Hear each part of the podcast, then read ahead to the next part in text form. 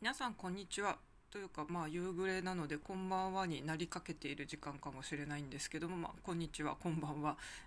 リオンです。この番組では生きにくい世の中を少しでも生きやすくということで発信しています。特に心の病気や HSP の人など仕事で悩んでたりする人向けの発信となっています。さて今日なんですけども付き合いにくい人っていうのでちょっと2種類のパターンを話してみたいと思います。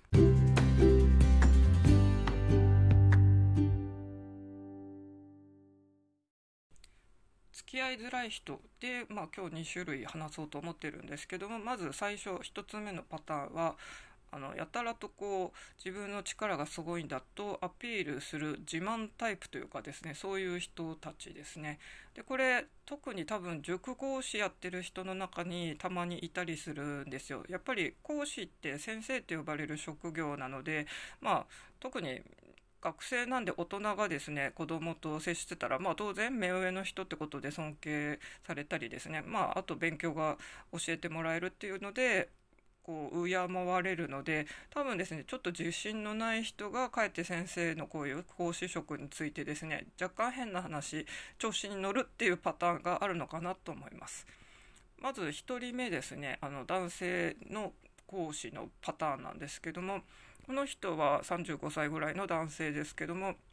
まあ、札幌ではですねそんなに有名じゃない高校と大学を出て、まあ、そこから理系のこう薬学の大学院を出たので、まあ、その大学院を出たっていうのでちょっと自分の学歴に自信あるようだったんですが正直ですねあのそこの大学とか大学院のランクがそんなすごいレベルではないのでなんか普通に塾講師ってわすごいですねって言われる風ではないんですよ。でもやっぱりその人はこう学歴自慢とかしててですね。であのそれで教え方がうまいなら別にいいんですけどもそういうわけでもなく結構独りよがりな教え方こういう自信があるタイプってちょっとそういうこう自分勝手な教え方したりもするんですけどもそういうタイプでしたしあんまりですねあの生徒の気持ちを汲み取るのがちょっと難しそうで1回ですね本当に女の子がすごいもうあの先生嫌だって言ってあの担当変えてくださいみたいに 相談されたこともあるんですけどもちょっとなんか嘘をつかれたとかですねちょっと生徒を傷つけちゃったりもしてたんですよね。でその人はですね事務処理も全然できなくて驚くべきあのその事務能力でですね、まあ、こういう勉強はできたけどそういう周りのことができないっていうパターンなんでしょうけどあとはですね普段まあどっちかというと結構おどおどしてる態度の時もあったんで多分ですね学生時代とかちょっとあの周りの人がいじめられやすいタイプかなって見てたんですがまあ私のこう推測というか分析でいくとですね、まあ、自分にもともと自信があんまりないから、まあ、学歴というその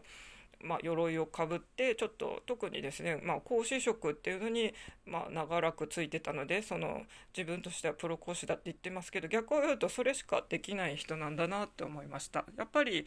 まあ、大の30代の男がですねこう小中高校生とはあの接するんでしたら、まあ、年齢上なんで当然あのまあ格下相手となると変ですけどもそういう感じで先生先生って言われるんでまあちょっとそういう感じでこう先生職にこだわってる人なんだろうなって思ったりしました。あとこの人の余談なんですけども、まあ、35歳独身男性であの18歳のですね割と本当に私も教えてたんです可愛い女の子が1人いたんですが高3の女の子に本気で恋をしたらしくてですね、まあ、受験絡みでこう志望校のなんか説明会に一緒に行こうとかですね、まあ、発表一緒に見に行こうとか見に行ったっていう話も確かあったと思うんですけど、まあ、その頃でもすでにですねあのやっぱり講師が生徒とプライベートに連絡を取ったりとか、まあ、直接そうやって2人で会うっていうのは、まあ、コンプライアンス的にもうダメなわけですよ。なのにいい大人がですね本当に女子高生に惚れ込んでもうデレデレしてて授業中とかもですね他の生徒からすごいもう批判を浴びてて私たちあの運営陣もですね あの注意したりしてたんですけどもまあそれってはっきり言ってちょっと塾講師として失格ですよねなのでその人はすごい自慢ばっかりしてましたけどまあ講師として本当に向いてたのかっていうとちょっと謎なパターンでした。もう一人はですね関東に来てからいた人なんですけどもあの私って割とこう立ち上げの塾であの教育関係の人じゃないのが立ち上げてみたけどやっぱり経験者がいないと回らないってことで呼ばれるパターンがいつもなんですけどもそれで、まあ、立ち上げの塾でえーと、塾部門と英会話部門があって、まあ、英会話部門は今話そうとしてるこう中年の女性が、まあ、パートで来てたんですよね、まあ、その人昔も英会話子供に教えてたっていうので、まあ、経験者っていうことで採用されたってことなんですけども。後で話を聞いてみるとですね一応塾講師のこうあの応募資格は大卒ってあの社長決めてたのにですね その人は高卒だったんですよ。でそこでちょっと派手なって思ったんですけどもしかもですねなんか自分の妹さんの旦那さんがイギリス人で、まあ、その人と英語で喋ってるっていう話は聞いたんですが別にそれって英語ができるかっていうとハテナですよね。まあ、確かに発音とかあの割と会話をペラペラはできてたんですけどもまああの凄腕英会話の講師っていう分にはですね、まあ、別にすごいっていう感じのレベルでもなかったんですし何しろですね一応英会話講師で特に英検講座とかもあったりしたんですが英検も受けたことがないっていうあの経歴でした。これってちょっとですね、あの生徒に英検進めて実際指導するにあたっては、やっぱり講師も受けてみないとダメだと思うんですよね。あの名選手はあの名コーチならぬとか逆のこともあったりしますけどもやっぱりあのどういう試験でどんなあの会場の様子で実際会場でこう緊張するよとかあの英作文から解いた方がいいよとかですね。そういうのってやっぱり受けなきゃいけませんしあの実際にですねその英検の講座はですね自分の持ってる級の1個下のあのレベルしか教えちゃダメってなってたんでその先生はですねすごいなんか私は東大レベルのあの志望の生徒も教えれるんだって自慢してた割にはですね英検クラスを持てなかったんですよ。それってなんか変ですよね。なんか口で自慢してるのとその実力実際のこう実力が乖離してるとかですねその割にはすごい本当にアピールしてくんでなんでこの人こんなに自分に自信があるんだろうってすごい謎でした。でまあ経済的な問題で多分大学行けなかったらしくてそれをぐちぐち言ってたりもしたんで別にお金を貯めて通信教育で大学とかの資格取れるじゃないですかだからそういうのもやればいいのにあの取ってなかったですしまあなんかその通信講座の東大生とか東大をあの希望している生徒の丸付けもしてたっていうんですけど私も庄司が同じような仕事をしてたんですよその時。であの添削ってですねマニュアルが完璧にあるんで別にその人の英語レベルがですねすごい上じゃなくて、まあ、ある程度は対応できるんですよ。なので別にその東大レベルの人の丸付けをしたからってその丸付けしてる人も東大に入れるぐらいの英語力があるかっていうと別にそんなことは全然ないんですよ。なんで私その人がそうやって主張してくるのはちょっと違うなと思っててあまりにもそういうことを言ってくるんであの一度ですね大学入試の問題解いてもらったんですよ。いやそんなになんか主張するんでまあセンターとか満点レベルとか取れるのかなと思って一応ですね日大レベルのあの入試問題をちょっと解いてもらったんですが 見たらですねなんか別に解けてないんですよね。あのそんなに言うんだったらそのレベルのなんかテストはほぼ満点取れるのかなと思ってたんですけどもなんか基本的な問題も間違ったりしたんであやっぱりこの人の実力っていうのは口だけで実際のところこうそんな東大レベルは愚かですね。日大ぐらいのあの受験生が解くレベルもですね達してないんだなと思ってまあなんでこんなにあの主張してくんだろうなと思ったんですけど多分その人もですね何かしらもともとは自分に自信がなくてあの、まあ、その人がどうして学歴とかそういう塾講師としてプロだみたいなのを鎧をまとうことになったかちょっと分かりかねるんですけどもその人もこう多分先生先生って言われるのをこう好んでですね英会話教師をずっとなんかやってたのかなと思います。まあ英語英語って言ってる割にはですね本当になんか試験資格試験とか受けた方がいいと思いますしあの本当に大学生も教えれる大学レベルの受験生教えれるっていうならもうちょっとスキルアップすべきだと思うんですけどもなんか主張だけ激しくてですね。あとまあ性格的にも本当に推しの強い圧の強いおばさんという感じでまあなんか塾を本当に自分の家のようにですねどんどん荷物置き出したりとかしたんで私はもうそれはすごい嫌だったんであの塾長権限として私はですねこういうものはあの私物置かないでくださいとか結構厳しくあの接してました。なかなかですねパワフルな感じの人でちょっと人間関係に悩んだりしましたまあこういう人たちってやっぱりもともとは自分に自信がないのでなんかこう鎧としてそういう学歴とか、まあ、先生っていうこう人からちょっと上に見られる職業を選んでなんか自分の身を守ってるのかなって感じました。き合いにくい人でパターン2の方はですね、まあ、1ともちょっとかぶるんですけども自分の話ばっかりする人です。これはですねちょっと短期で仕事をしてた時に知り合った人で1人います。でその時ですね、まあ、もう1人と仲良くなって3人でたまに会ったりもしてたんですが、まあ、2人でも会ったことあるんですけどもとりあえずですね本当にその人と一緒にいると9割方その人自分の話ばっかりなんですよ。こっちが話そうとしてもですね、まあ、結局その人が話を持ってくみたいな感じで正直コミュニケーションってキャッチボールじゃないですか会話の。なんで9割89割ですね。相手方が喋ってばかりっていうと健全なあのコミュニケーションではないんで私は何度かその人と会ったり、まあ、3人で会ったりしてですねいつもそうなんで、まあ、この人と会っても自分の話しかしないし面白くないからあのこうやって会うのはもうやめようと思って実際それからは会ってはいないんですよ。で LINE ではつながってるんで、まあ、世間話ぐらいはあの向こうから LINE 来たらですね返してはいたんですがやっぱり自慢がすごい多いんですよね。こう自分がいかにすごいかってことで自分が過去こんな仕事をしてたんだとか過去大学でこんなことを学んでたんだとかですね。私はこんなことができるんだみたいな感じですごい言ってくるんですよね。でまあ、例えばですね、まあ、お互いが、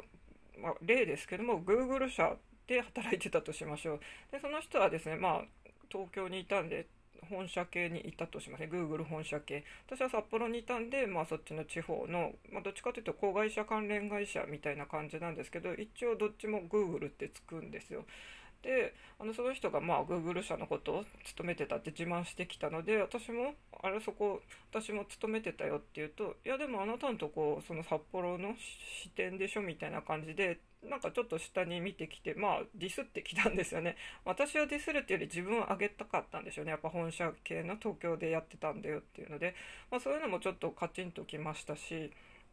あとですねまあなんかデザイン系をこう大学とかで学んでたみたいなんですけどもその割にはですねなんか人にファッションとかメイクとかを指南するとか言ってたんですけども全くその人ですねおしゃれ気がなかったですし何しろ化粧なんて多分してなかったんですねあのそうやって短期の仕事をしてた時も。で私はまあ前メイクオタクの時期もあったって話したとかですねファッションも好きだったんで私高校も私服のとこ選んだのもやっぱりファッションが好きだったのもあるんですけども基本ですね、本当に中高大、そこから社会人。で、最近、まあもう中年のあの年代にはなってますけども、最近も職業訓練校行ってましたけども、やっぱりですね、あの、本当に私ずっと服かわいいねとか素敵だねとか、おしゃれだねって言われて続けてきている人生なんで、まあ、そういう割とおしゃれとかメイクに興味ある立場からするとですねその人全くおしゃれしてないのになんか私はそういうのなんかデザインの知識を生かして人に教えることができるんであのデパートのカウンターにいて一緒にコスメ選んであげて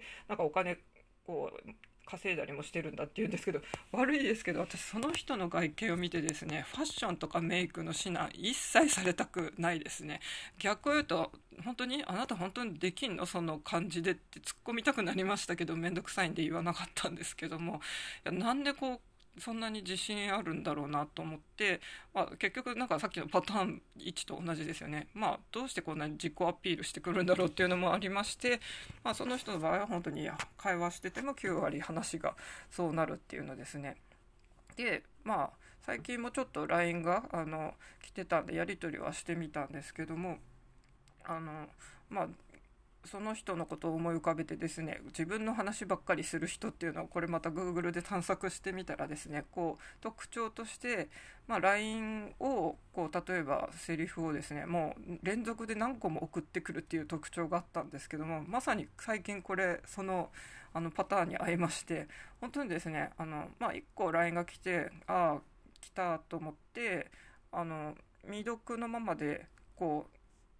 通知が来たのをさらっと読んでたんですけどもその立て続けにですねボンボンボンボン通知音が鳴って全部で9個ぐらいの会話がボボンと来てたんですよで正直ですね別にそんなに親しくもない人からそういう連続で9個とかの会話を送られてきたらですね正直もう逆を言うと怖いと思ったんですよね。でまさにその Google で探索した自分の話ばっかりする人の特徴がまさにこれなんですね。相手のレスとかも関係なくもう言いたいことをボンボン連続で送ってくるっていうのがあったんでわこれだと思って思ってたんですけどもまあ結局ですねいつもそう LINE とか送ってきてなんとなくまあ一緒にあのプライベートで出かけましょうっていうお誘いを向こうから従ってるっていうのは感じてたんですが私としてはですね一緒に出かけてもあの面白くないんで全くそれは乗る気がなかったんですけどもまあ、逆にですねそのボンボン送ってきた LINE の内容がですね結構私の仕事を、まあ、侮辱するじゃないですけども逆をあのその人はそういう気分がなかったかもしれないんですけど私からするとですねそれを逆手にとっていやあなたの言ってることって私のやってる教育の仕事をちょっとバカにしてますねぐらいでこれ利用できるなと思って、まあ、ちょっとだけですねあの反論をして私はもうその人はですねあの通知が出ないようにしました。あの特に会いたいと思ってない人あと LINE が来ても嬉しいとも思わないのでまあなんとなく LINE は続けてましたけどもなんかいいのかなと思いました。でちょっと冷たいようにも聞こえるかもしれないんですけどもやっぱりあの人間大切なのは自分の時間ですよね。で同じ時間を過ごすならやっぱり特に友達と会うとかでしたらやっぱり楽しい人と会いたいですよね。あの会っても楽しくない人と時間を過ごすっていうのは本当に人生残り少なくなっていくとあの無駄でしかないですよね。で、まあ、こういうのって冷たいのかなとも思ったんですが昨日ボイシーファンフェスタ聞いてたっていう話してますけどもまあ、女性陣ですね。私も何度か聞いたことがあるあのあやにーさんとか坪井アンナさんとかで出た回も面白かったんですがそこはですねやっぱりそういう大人の女性がいかに時間を作るかみたいなのがお題だったんですよね。で坪井アンナさんはですね結構ストイックで友達と会うのは2時間までと決めてるって言ってたんですよ。これ結構びっくりしました。2時間ってなんか短い気もしますがまあ確かに夜夕食とかあってて最初の店でお話しして、まあ、大抵どっか店変えるか、まあ、飲みに行くかとかになるかもしれないですよね。まあ、その2次会とかもカットするし、まあ、1次会のお店でも2時間経ったらもうなんか席を立つって言ってたんで結構あのそこストイックだなと思ったりしましたしあやにさんとかもですね、まあ、実感術としてはまあ、YouTube の広告みたいな、もうお金出してもいいんで、時間無駄になるんで、ああいうのはカットするって言ってて、私も YouTube の広告っていつもイラッとしてるんで、まあ、その話聞いてもですね、確かにあれはお金を出してもカットした方がいいような気もするなって思ったんですが、まあ、やっぱりですね、こう、不要な飲み会行かないとか、まあ、二次会はもう行かないとか言ってたんですよね。あの特にその2人はパラレルキャリアをしているので、まあ、やっぱり自分の仕事の時間で結構24時間のうち仕事の時間とかも多いみたいなのでそれでですねいかにプライベートの時間を活用するかって考えていくとそういう人付き合いの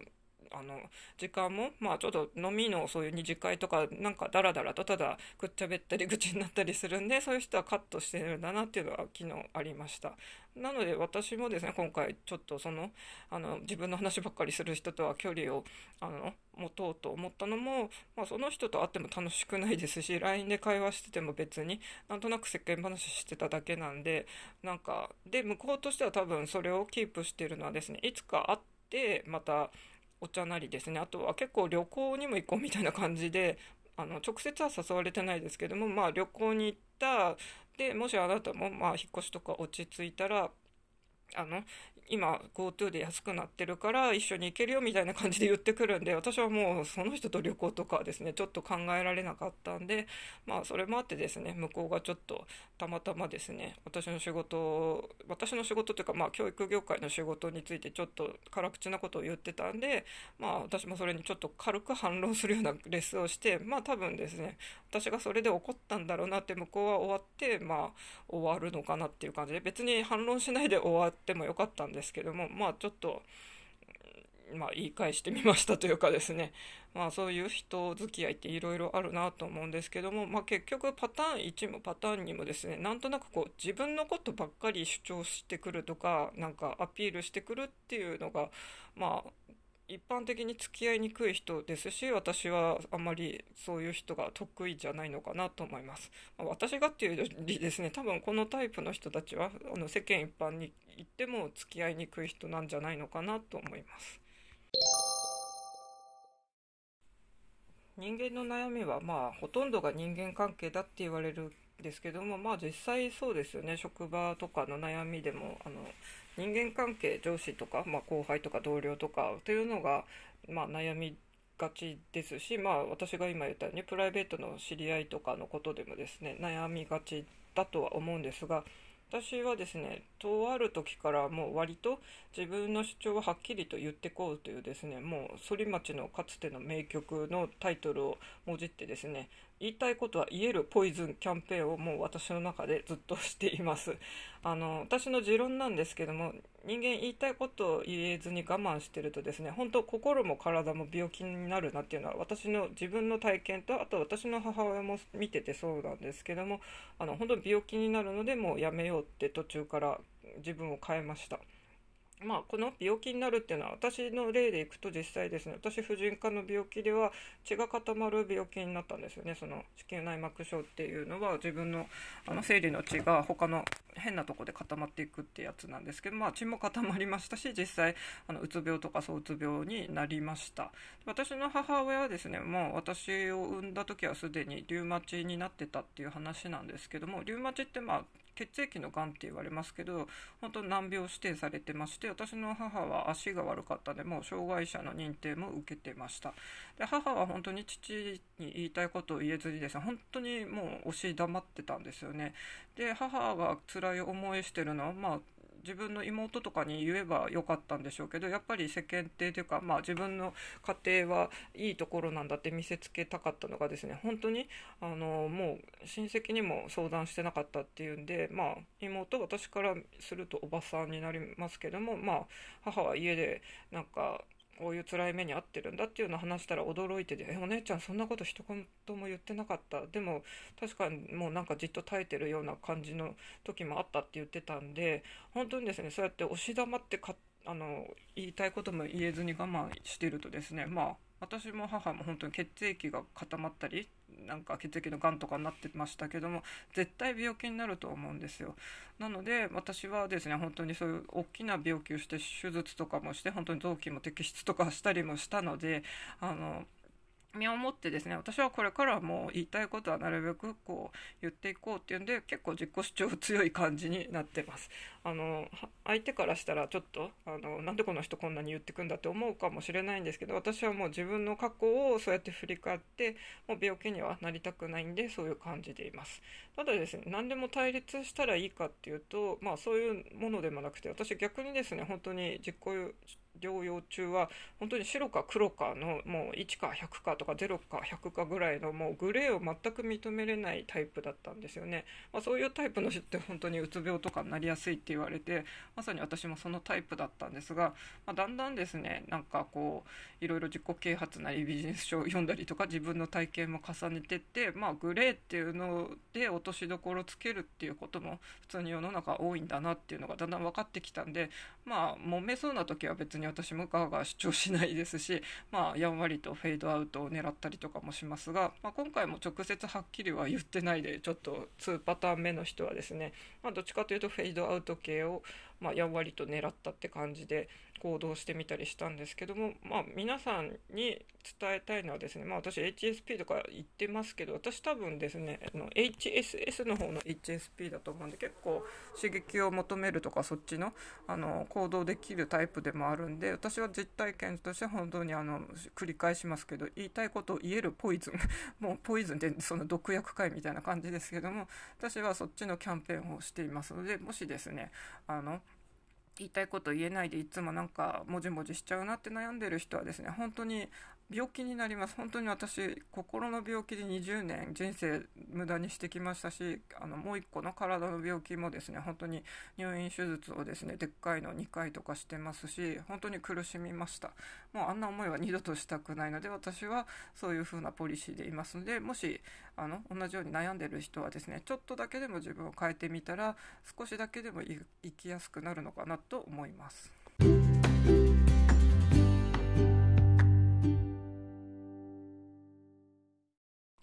ということで今日は付き合いにくい人の2つのパターンの例を出したのとあとはまあ私がそういうことも踏まえてですね言いたいことを言おうっていう、まあ、ポリシーで今はいるっていう話をしました。ただですねまあそうやって言ってますけど私は多分職場とか、まあ、友達関係でもですねそういうちょっと苦手な人とかが出てきたらそんなに今はもうガーガー対立せずにですねどっちかというと本当に知らない間にフェードアウトみたいな方を狙ってます。まあもう対立するのもなんだか面倒だし疲れるしなのであの自分がそこの距離を持てばいいなと思ってね結構本当にそれもあって私が退職をやたらしてるのもありますよねきっと。あのずっとそこ我慢を重ねてっていうのは私はもうしないことにしたんで やっぱり自分に合わないと感じたらですねで変える努力はするんですよ。私も前職もですね、まあ、ちょっとこの仕事内容は私の体調的にもちょっと合わないんで私はこういう仕事をしてみたいんですけどもあのそれできるチャンスありますかとか私は本当に前回ですね社長にも掛け合いましたから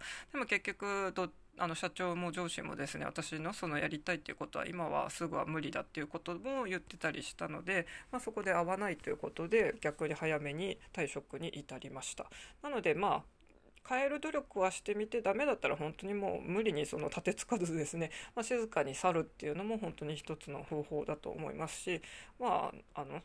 昔のこう歌謡曲とかこうなんかフェードアウトするのあとカラオケでもありますよね。こうオリジナル曲はぴっちりとこうジャンって終わってるのになんかフェードアウトでだんだん音と声がちっちゃくなってなんかしまいに終わるみたいなあのフェードアウトで謎で終わるっていうパターンのカラオケって結構あるんで面白いですけども、まあ、別にそのすぐじゃんってはっきり終わんなくても、まあ、知らない間になんか距離空いててあそんな人いたね みたいなのでもまあ人間やっぱり気の合う人楽しい人とあのこの有意義な人生を過ごしていきたいと思ってるんで、まあ、そういうの全然ありなんじゃないかなと思ってます。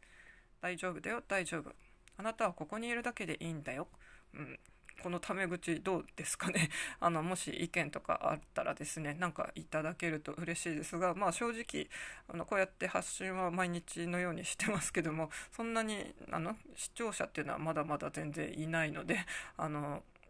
聞いてくださるだけでもありがたいと思ってます。本当にいつもありがとうございます。それではまた。